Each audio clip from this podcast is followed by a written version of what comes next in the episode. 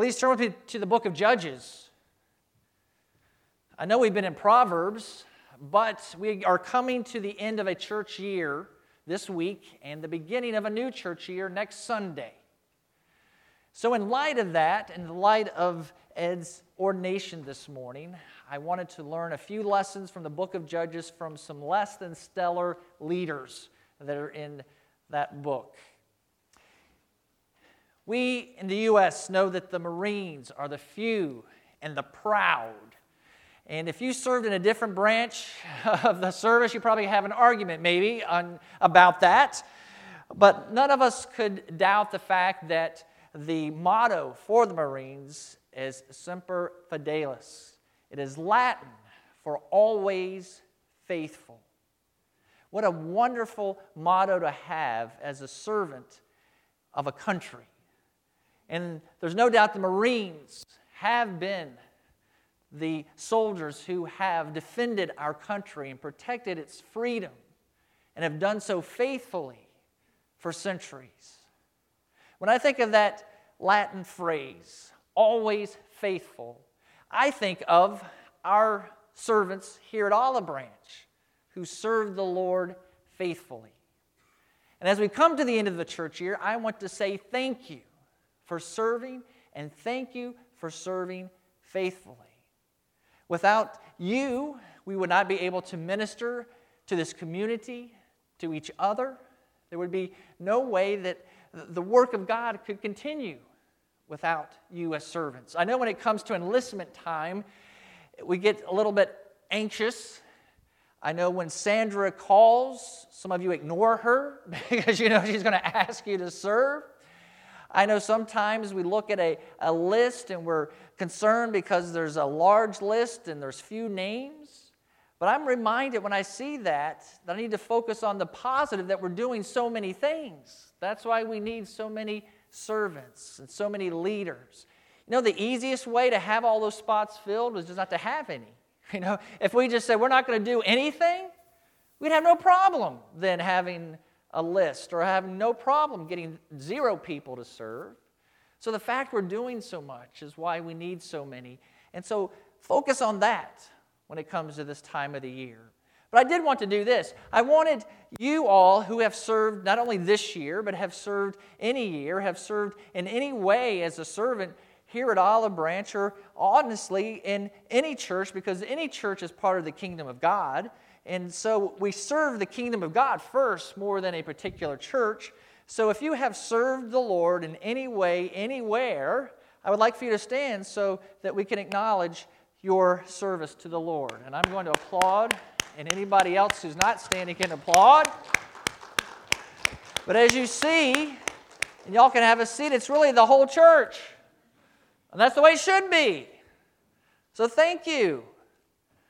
Because I would imagine in some churches, if I asked that, there may be five people that would stand, and the rest of them would be complaining about the fact that those five weren't doing enough, okay?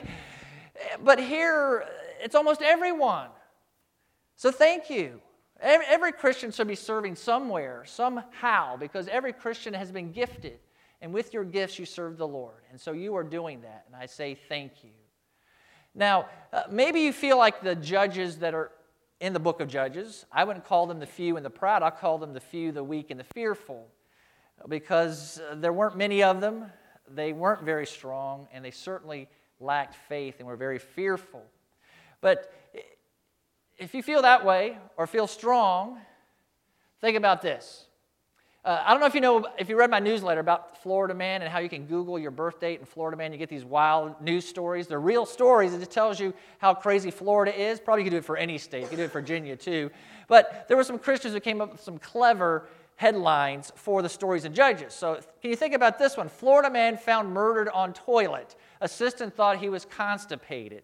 And if you think, what in the world is that? That is a story in the book of Judges. I have the verses there for you Judges 3 12 through 30. That's when Ehud killed King Eglon. And the servants thought Eglon was on the toilet. They thought the reason he was taking so long was because he was constipated. But it wasn't, it's because he was dead, because uh, Ehud had killed him. And so that is a story in the Judges. Maybe this one's more familiar. Florida woman accused of nailing man's head to the floor. Do you remember the story of Jael and how she took a tent peg and struck it through General Sisera's head and killed him? Wow, what a woman, right? Okay. You know, I'll probably recognize this one. Florida man tears lion apart with his bare hands after practicing on goats. Doesn't tell parents. That is the story of Samson. And he did do that. He tore a lion in two, but he didn't tell his parents. I don't know what the point of that was. Here's another uh, headline from Samson's life Florida man beats a thousand men to death with donkey bone, gets regrettable haircut. One reason I like the book of Judges is because it has lots of crazy stories in it.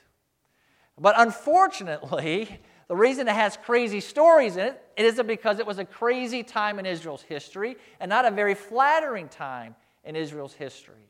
And so I want us to learn four lessons depending on how you feel. Maybe you feel like the few and the proud and you're ready to serve the Lord.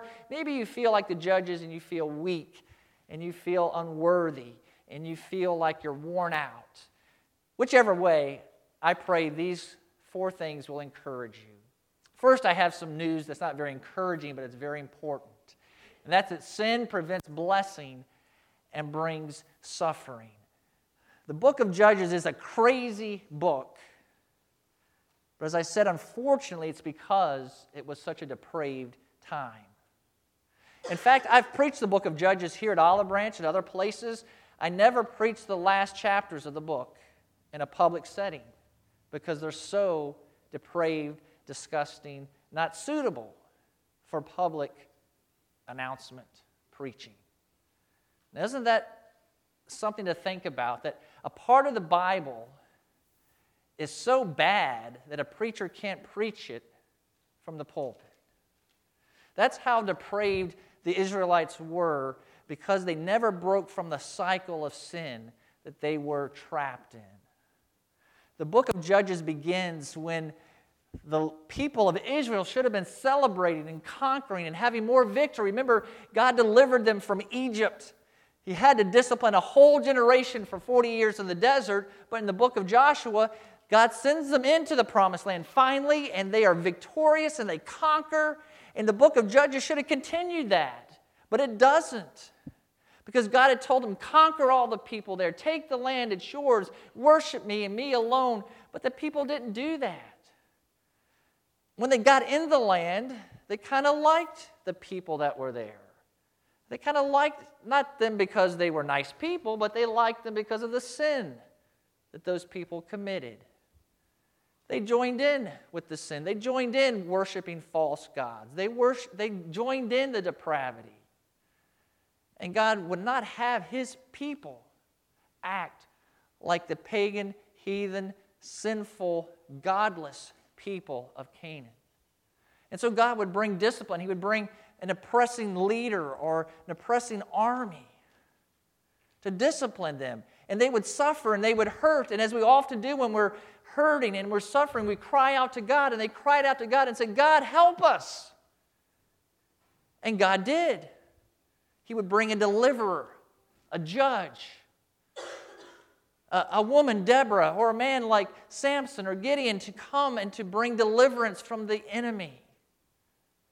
But what happened was once they stopped hurting and once the pressure was off, they went right back to the sin and the idolatry that they loved so much. And what got worse is it wasn't just a cycle like this, it was a cycle that descended into more sin and more depravity. In the times of oppression got longer and more intense, and the times of peace and deliverance got less. And the people, by the end of the book of Judges, you read it, they are in a dark, dark place. It's because of their sin. See, we will never be the, the individuals or never be the church that God has called us to be if we have sin in our life to which we are chained that takes our life and drags it down.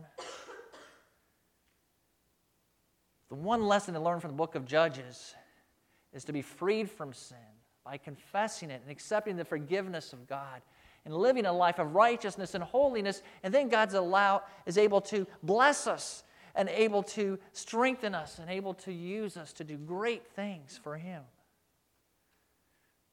We need to constantly evaluate our lives to see if we're in that cycle. And we really, as a church, need to see if we're being obedient to God. That's where churches as a whole sin. If they don't teach the Word of God or if they don't obey God.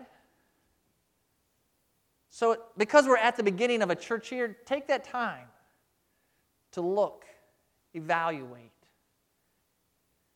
get the sin out so that God can bless. Some encouraging words now. God's presence in our life is greater than our weakness. Maybe you feel like you don't know enough to serve God, or you're not uh, strong enough, maybe, or not good looking enough, or not rich enough, or not well connected enough. Uh, whatever you may think of yourself, know this whatever you have or you don't have doesn't really matter when it comes to serving God because you have this one thing that's more important than anything. You have God. And God in your life is really all that you need. When Gideon was called by God, God said to him, Go in the strength you have. Notice that. The strength that Gideon had, God said, You got that. Take that and deliver Israel from the grasp of Midian. I'm sending you. But Gideon responded, Please, Lord, how can I deliver Israel? Look, my family is the weakest in Manasseh, and I am the youngest in my father's family. Gideon said, I can't do it. I'm too young. I come from the worst family, the weakest family. Go choose a different family down the street. Don't choose our family. Choose my siblings. Don't choose me. But God said, I will be with you. You will strike Midian down as if it were one man. Those are the most important words. I will be with you. In fact, sometimes God prefers the weak, and God prefers the poor, and God prefers the messed up, and God prefers the sinner, and God prefers people who realize they don't have it all together because then He can work through them and do great things, and people see it and they glorify God, not the person who did it, because they see that person and say, Well, there's no way they could have done it on their own. they needed some help. And that person can say, Yes, the Lord helped me, and the Lord did it. That's what he did with Gideon. Gideon had weak faith. Remember, he was asking God over and over again, Are you really with me, God? God, if you're really with me, I'm going to put this fleece out and let there be dew on it.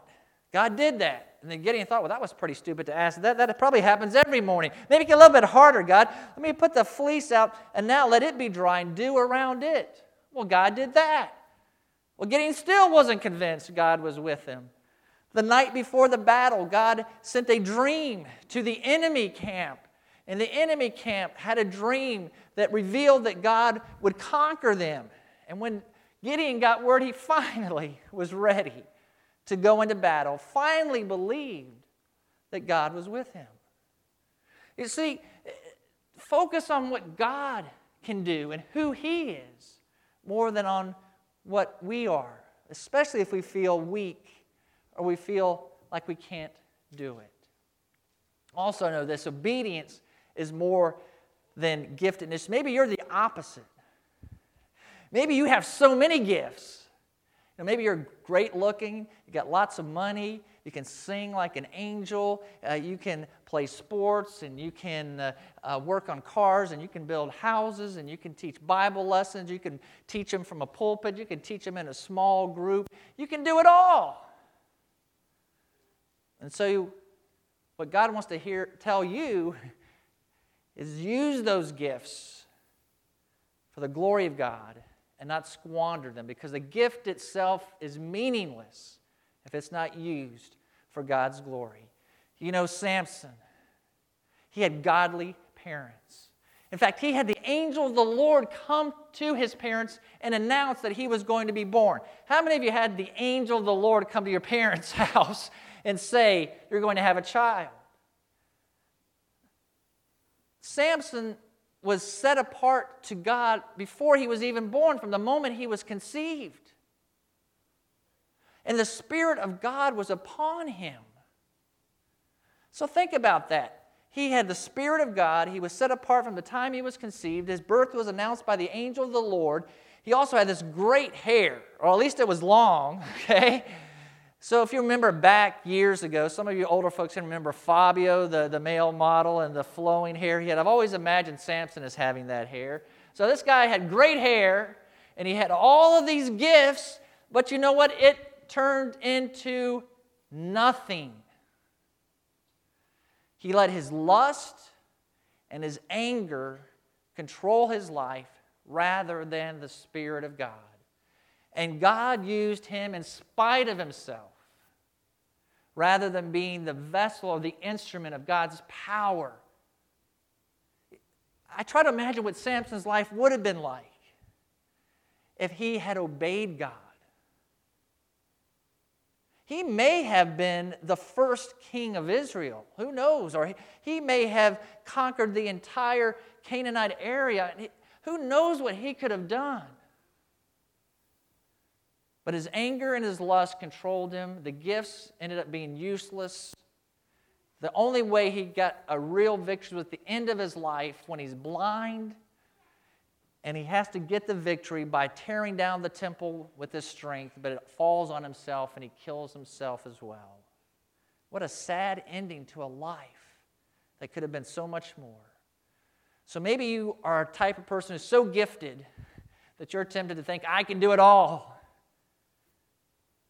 It doesn't matter what gifts you have, it's whether you're obeying God. Gifts are to be used for God's glory, to serve others, not for our selfish desires. And the fourth thing we learned from Judges is to use what you have. Look at what these people did.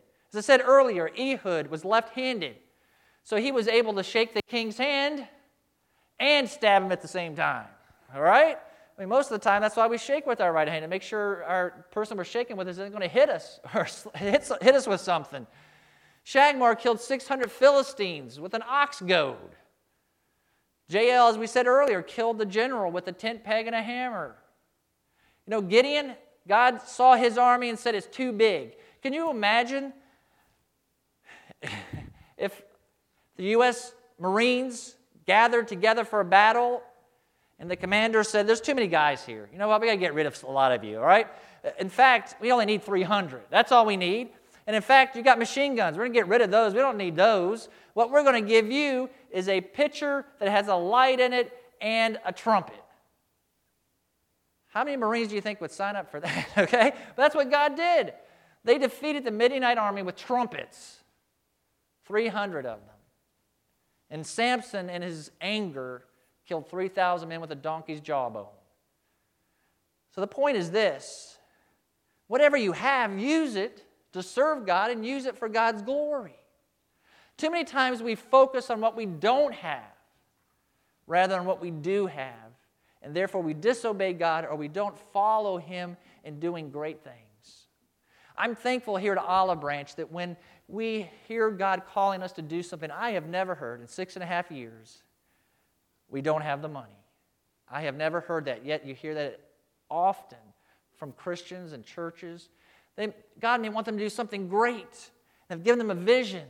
And then they say, well, we don't have the leaders, we don't have the money, we don't have the resources, we don't have the facilities. I guess we're not doing that. No, when God calls us to do something, we say, well, what do we have? And what do we have that we can use to do what God's telling us to do? It may not be much, but what we have, we're going to use it. And we're going to obey God. What a different attitude. And I'm glad that here at Olive Branch, we do have that philosophy, or we're going to do what God calls us to do. We, we may not know how we're going to get the resources for it, but that doesn't matter. We're going to be obedient. I, I never want that philosophy to change. And in fact, I, I just pray that it continues and it gets better, that we even stretch our faith further and start even doing more things with even less because God is in it and He is doing it. Remember, when Jesus fed the 5,000, we focus on the miracle, but it has as much to do with the disciples as it does Jesus. Because Jesus told them, feed these people. The disciples weren't stupid, they could see there were thousands of them. And the first thing they said was, We don't have the money. That's what they said to Jesus. Jesus, we don't have enough money to feed all these people. It wasn't wrong. They didn't have in their pockets the cash to go buy enough bread for them. But they were focusing on what they didn't have rather on what they did have. They had two things, and these two things were all they needed. They had a boy's lunch, and they had Jesus. That's all they needed. That's all they had. See, Jesus gave a command feed these people. Their response should have been okay, Jesus, we'll do it. We don't know how we're going to do it, we don't have the money to do it, but we'll find what we have and we'll do it. In the end, that's what they did. They found the boy, they found the lunch, they gave it to Jesus, and Jesus is the one who multiplied it. Who fed the, the, the 5,000 plus? The disciples did it. And how much was left over?